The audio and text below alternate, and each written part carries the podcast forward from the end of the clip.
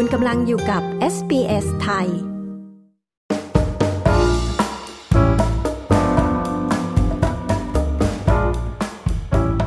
ค่ะ สวัสดีค่ะ SBS ไทย วันนี้อยู่กับคุณน็อตสุภสิทธิ์ม่วงสิริกุลนะคะ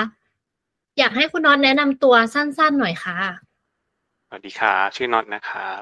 อืมจริงๆก็มาอยู่ตั้งแต่ปี 2019 แล้วแหละ แล้วก็มาด้วยวีซ่า Work and Holiday เนี่ยแหละครับ แล้วก็ อยู่ต่อมาเรื่อยๆ เปลี่ยนเป็นวีซ่าต่อเป็นปีสองวีซ่าโควิด แล้วก็จนสุดท้ายก็เพิ่งได้ PR ไปเร็วๆนี้เอง จากจุดเปลี่ยนอะไรเอ่ย ตอนที่เรามาด้วยวีซ่า Work and Holiday แล้วทำให้เรารู้สึกว่า เฮ้ย เราน่าจะลองสามารถใช้ความสามารถหรือว่าจากประสบการณ์ทำงานที่เราเคยทำในวงการสถาปนิกที่ไทยเนี่ย มาหางานที่นี่ได้อะค่ะ อ๋อครับ จริงๆ ตอนแรกก็คิดว่า มามาด้วยความมั่นใจมากว่าเราทำงานบริษัทใช่ไหมใช้ภาษาอังกฤษเป็นหลักทำงานออกแบบทำงานทั้งออกแบบทั้งรับเหมาทั้งมีมีทั้งสองสองฝั่งเลยออกแบบก็ได้ รับเหมาก็ได้ มั่นใจมากมา ปรากฏว่าหางานหาไม่ได้เลย เพราะว่าที่นี่มันเหมือนกับว่าความความต้องการเขาก็มีนะ แต่ว่าด้วยความที่ทักษะเรามันไม่ใช่ทักษะที่เป็นlocal ที่เนี่ยเราไม่รู้กฎหมายอาคารที่นี่ เราไม่รู้ standard ที่นี่ทำให้เราก็ต้องค่อยๆเริ่มเริ่มเริ่มใหม่อะเริ่มแบบหางานจากตำแหน่ง แรก ๆ เลยแบบเป็น graduate เป็นอะไรอย่างนี้ก่อนเลยครับหรือไม่ก็เป็น trainee เลยด้วยซ้ำ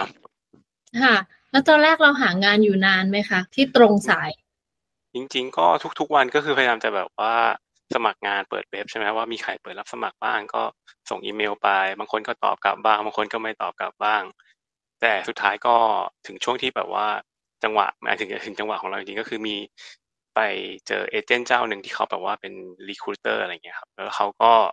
เห็นว่าเรามี potential แล้วเขาก็คิดว่าเขาจะช่วยดันให้เราหางานได้ จริงๆก็คือว่าโชคดีเหมือนกันที่เจอ recruiter คนนี้ อืมค่ะ ในวันนี้เนี่ยคุณน็อตได้ทำงานที่ตรงสายแล้ว ตอนนี้ทำงานอยู่ตำแหน่งอะไรแล้วก็บริษัทอะไรคะ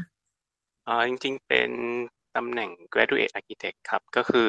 เป็นตำแหน่งเหมือนกับว่าเด็กเพิ่งจบปโทมามาทำงานเป็นตำแหน่งเริ่มแรกเลย ซึ่งเข้าเข้ากับว่าประสบการณ์ที่เรามีที่ไทยมาเหมือนกับว่ามันอาจจะใช้ไม่ได้ ก็ไม่เป็นไรเริ่มใหม่ ซึ่งเพราะว่ามันมันก็เป็นข้อดีนะเพราะว่าทำให้เราเหมือนกับว่ามันมันเป็นแก้วน้ำที่แบบว่าว่างๆเลยพร้อมแบบเรียนรู้สิ่งใหม่เข้ามาบริษัทตอนนี้ทำงานอยู่ที่บริษัท JPW ครับอยู่ที่ซิดนีย์เป็นบริษัทออกแบบอาคาร แล้วก็ออกแบบพื้นที่สาธารณะอืม urban planning landscape แล้วก็ ออกแบบอาคารประเภทแบบว่าออฟฟิศหรือว่าเป็นโรงแรมอะไรอย่างเงี้ยครับแต่ว่าไม่มันจะต่างจากที่เราทำที่ไทยมากเลยเพราะที่ไทยเราทำแบบว่าเป็นบริษัทเล็ก ๆ ใช่ไหมแบบว่าออกแบบบ้านออกแบบอาคารแบบโรงเรียนอนุบาลอะไรเงี้ย แต่พอมาที่นี่เราออกแบบอาคารขนาดใหญ่ซึ่งมันเป็นอะไรที่เราไม่เคยทำมาก่อนเลยค่ะแล้วพอเราทำงานสถาปนิกที่ในแบบที่ต่างกันจากประสบการณ์ที่เราเคยทำที่ไทยเนี่ย เราเรียนรู้อะไรใหม่ ๆ เพิ่มขึ้นบ้าง ในการที่พอเราต้องทำในบริบทที่มันเป็นประเทศออสเตรเลียค่ะอืมจริงๆก็มีความแปลกใจหลาย ๆ อย่างเกิดขึ้นมานะครับ เช่นแบบว่าโอ้ทำไมเขาถึงต้องจริงจังกับเรื่องเรื่องเล็กๆน้อยๆแค่นี้ขนาดนั้นเลยล่ะอะไรอย่างเงี้ยเพราะว่าปกติที่เราทำงานออกแบบที่ไทยใช่ไหมมันก็เออไม่เป็นไรเดี๋ยวเราไปไปแก้หน้างานแล้วกันอะไรเงี้ยด้วยความที่มันแบบอาจจะเป็นเพราะว่าค่าค่าแรงที่ไทยมันถูกกว่า การก่อสร้างที่ไทยการมันอาจจะแบบ ไม่ต้องจริงจัง ไม่ต้องวางแผนมาก เพราะว่าหน้างงานอาจจะมีการเปลี่ยนแปลง แต่ที่นี่คือทุกอย่างมันเป็นการวางแผน แล้วก็ทุกอย่างถ้าเกิดมันมีความผิดพลาดขึ้นมาเนี่ย มันก็จะเป็นค่าใช้จ่ายที่มันจะแบบไปคอสมาที่ผู้รับเหมาหรือว่ากลับมาที่สถาปนิกที่ไม่ได้ออกแบบมาดีพออะไรอย่างเงี้ยมันจะเป็นปัญหาทำให้แบบเกิดความล่าช้าอีกลูกค้าไม่พอใจอีก มันก็ทุกอย่างมันคือเหมือนกับว่าถูกคิดไตร่ตรองมาแบบว่าครอบคลุมทุกๆ ด้าน แล้วก็มีแบบว่าที่ปรึกษาหลาย ๆ ด้านมากเลย เช่นแบบว่าที่ปรึกษาด้านวิศวะใช่ไหมฮะ มีงานระบบ แล้วก็มีนอกจากนั้นมีวิศวะแบบ civil ที่คอยดู traffic นอกจากนั้นยังมีแบบเรื่องของสิ่งแวดล้อม เรื่องของเสียง ซึ่งเราไม่คิดว่ามันจะกระทบกับการออกแบบได้ยังไงเสียงค่ะ ถ้าอยากให้ยกตัวอย่างนิดนึงว่า ทีนี้พอตำแหน่งที่เราถืออยู่เนี่ยมันมีความต่างกัน หรือว่ามีความรับผิดชอบหน้าที่การงานต่างกันยังไงบ้างกับตำแหน่งที่ เขาได้ไลเซนส์แล้ว หรือที่เรียกว่า register architect อะค่ะอ๋อจริงๆ ด้วยด้วยความที่บริษัทเป็นองค์กรขนาดใหญ่นะครับ ซึ่งสภาสถาปนิกเนี่ยเขาจะให้ให้องค์กรเนี่ย nominate สถาปนิกที่เป็น register ที่เป็น director ทั้งหมดเนี่ยมีสี่ห้าคนก็สถาปนิกเหล่านั้นจะเป็นคนที่มีความรับผิดชอบแบบชื่อเขาเนี่ยหรือ license เขาเนี่ยจะไประบุอยู่ในแบบเลยว่าโอเคออกแบบโดยสถาปนิกคนนี้ คิดว่าตำแหน่ง graduate ของเราที่ยังไม่เป็น license กับตำแหน่งที่ register แล้วที่เป็นแบบว่าเป็น senior ในทีมเราเนี่ย อาจจะมีความความสำคัญในในในเชิงของกฎหมาย อาจจะไม่ไม่เข้มข้นเท่ากับที่เป็น director ดังนั้น แต่แต่ในในเชิงของงานเนี่ยรู้สึกว่าถ้าเป็น senior เนี่ยเขาจะมีความรับผิดชอบมากกว่า ต้องต้องวางแผนงานมากกว่าเรา ซึ่งเราเราเป็นตำแหน่งแค่ graduate ใช่ไหมฮะเขาอาจจะ assign ตำแหน่งงานเราแค่แบบว่าโอเค เธอรับผิดชอบ basement ไปนะ ดูแลเรื่องลานจอดรถ ดูแลเรื่องการเข้าออกของ traffic ถ้าเกิดมีปัญหาอะไรก็แจ้งมาที่เขาเขาจะรี report กลับขึ้นไปที่ director อีกทีหนึ่งอะไร ซึ่งมันเหมือนกับการทำงานเป็นขั้นเป็นตอนที่แบบว่า ตามลำดับความสำคัญ พอเราเป็นตำแหน่ง graduate architecture เออเข้ามามุมของทีมเราเหมือนเป็นมดงานปะเออ ใช่ใช่ถูกต้องถูก assign งานว่าโอเคเธอรับผิดชอบตัวนี้ไปชอบตรงไหนจริง ๆ เราอาจจะทำได้ทุกส่วนแหละแต่เราไม่ได้เป็น คนสุดท้ายที่จะมา approve หรือว่าจะมาตัดสินอ่าถูกต้องในขั้นตอนสุดท้ายได้ แต่เราเหมือนโอเครับ assign มาไปออกแบบให้มันถูกตาม regulation ถูกตามใช่ถูกต้องกฎหมายเขาอะไรอย่างนี้ใช่ไหมคะ ใช่ครับถูกต้อง เพราะว่าเหมือนกับว่ากฎกฎหมายมันเหมือนกับว่ามันจะมี requirement มาจากลูกค้าใช่ไหมส่วนหนึ่งแล้ว เราในฐานะตำแหน่ง graduate เองก็ต้องไปอ่าน standard Australian standard ที่แบบว่ามีข้อกำหนดว่าที่จอดรถต้องกว้างเท่าไหร่ทางเลี้ยวต้องกว้างเท่าไหร่ ซึ่งอันเนี้ยมันเป็นสิ่งที่เรา director อาจจะไม่จำเป็นต้องรู้เรื่องพวกนี้ก็ได้แต่ว่าเราในฐานะในทีมอะเราต้อง make sure ว่าสิ่งที่เราทำไปเนี่ยมันถูกต้องนะ ไม่ใช่แบบว่า มันคิดว่าอย่างนี้ถูกแต่ปรากฏว่า ซึ่งเขาเขาก็บางทีเขาก็ไม่ได้คิดว่าจะกลับมาตรวจตรวจความถูกต้องของแบบเรานะซึ่งเขาเขาเชื่อว่าเราอะ ทำรู้แล้วแล้ว อ่า ถูกต้องแล้วตาม s t ต n d า r d แล้ว แล้วบางทีส่งกลับไปที่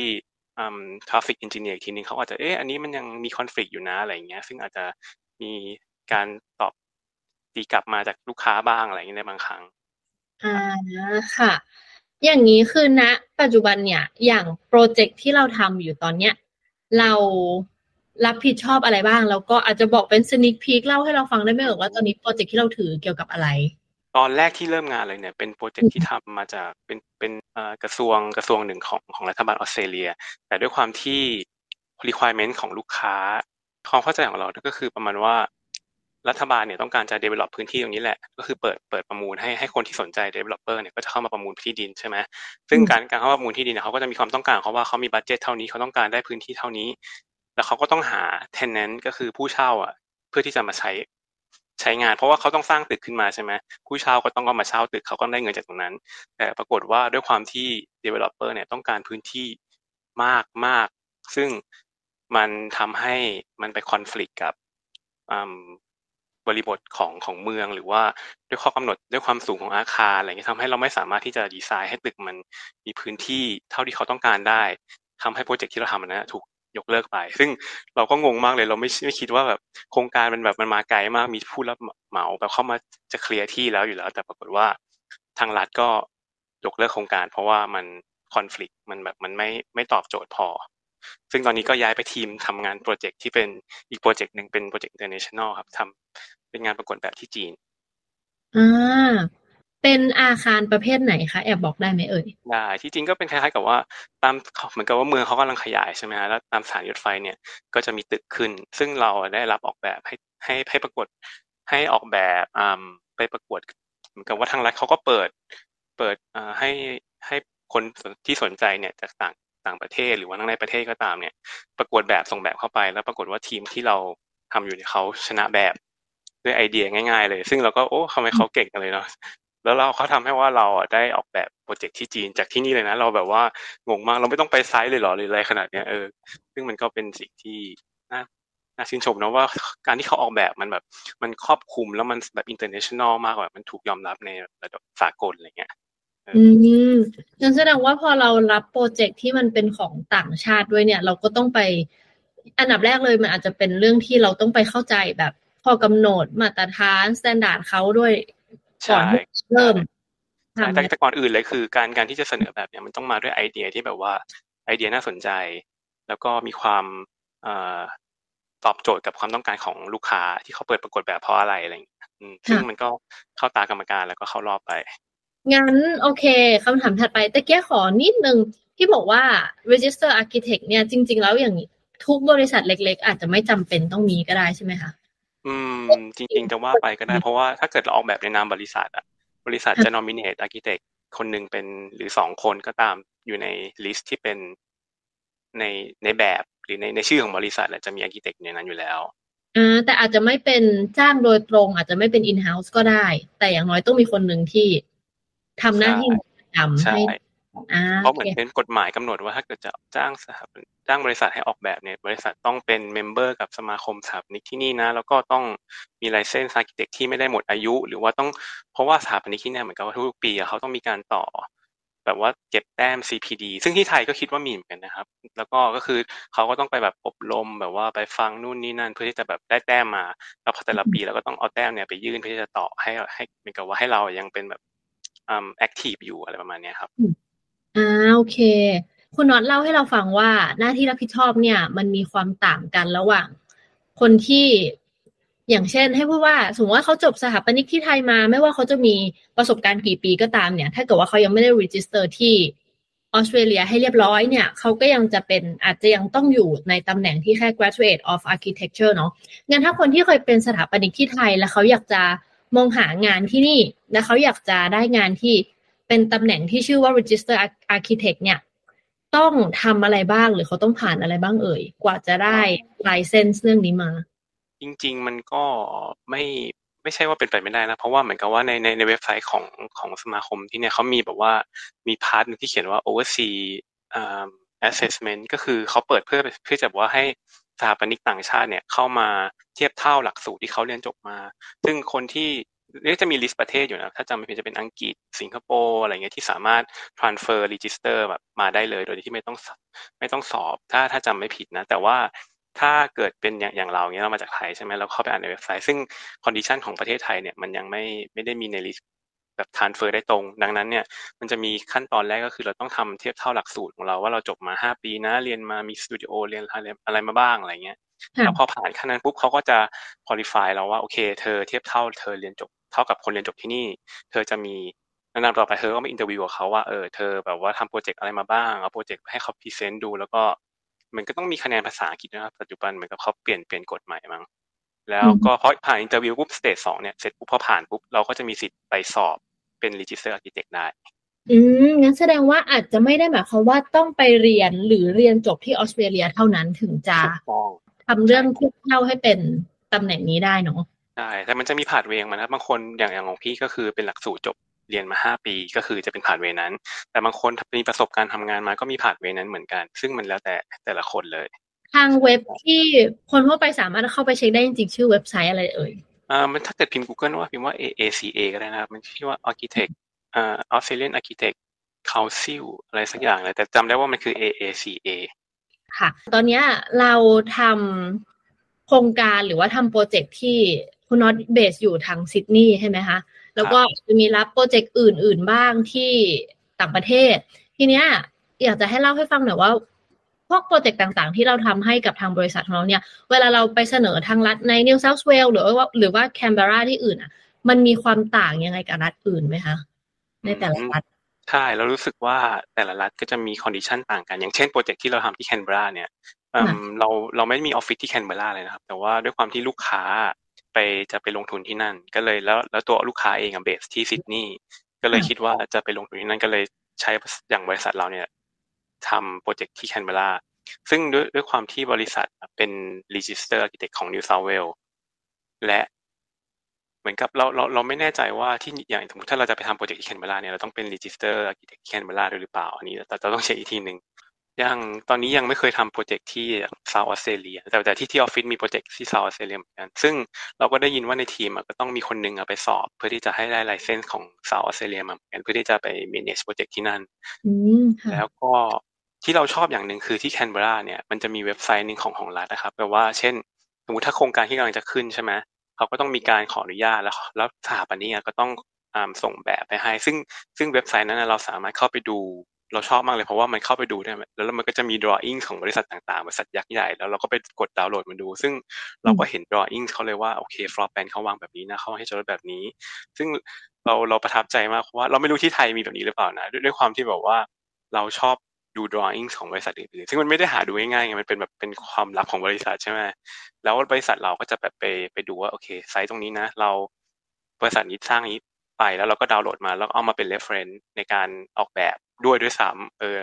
ซึ่งเราเราทำให้เราตรงจุดนี้เรารู้สึกว่ามันดีตรงที่ว่าเราสามารถเรียนรู้โดยที่เราไม่ต้องแบบว่า รู้ในการแบบเขาเขียนแบบยังไงเขาวางเลเยอร์ยังไงเขาใช้น้ำหนักเส้นแบบไหน เพื่อให้แบบว่าให้ drawing มันดูดีอะไรอย่างเงี้ยครับ ซึ่งเราประทับใจมาก อืมซึ่งจริงๆมันก็เป็นเรื่องที่ไม่ได้ผิดอะไรถ้าเกิดว่าเราจะมาดูแล้วก็สามารถเอามาพัฒนาต่อหรือว่าแบบบางมุมที่เราแบบ เอ้ยเหมาะกับเราว่าเราสามารถเรียนรู้ต่อแล้วเอามาใช้ได้เนาะ ใช่ครับ แต่แต่ที่เราชอบอย่างหนึ่งก็คือที่เขาทำแบบนั้นนะเพราะว่าเขาอยากให้ประชาชนที่แบบอยู่ละแวกนั้นนะ have your say ก็คือเราสามารถที่จะบอกว่าเอ้ยโปรเจกต์นี้มันจะกระทบกับเรายังไง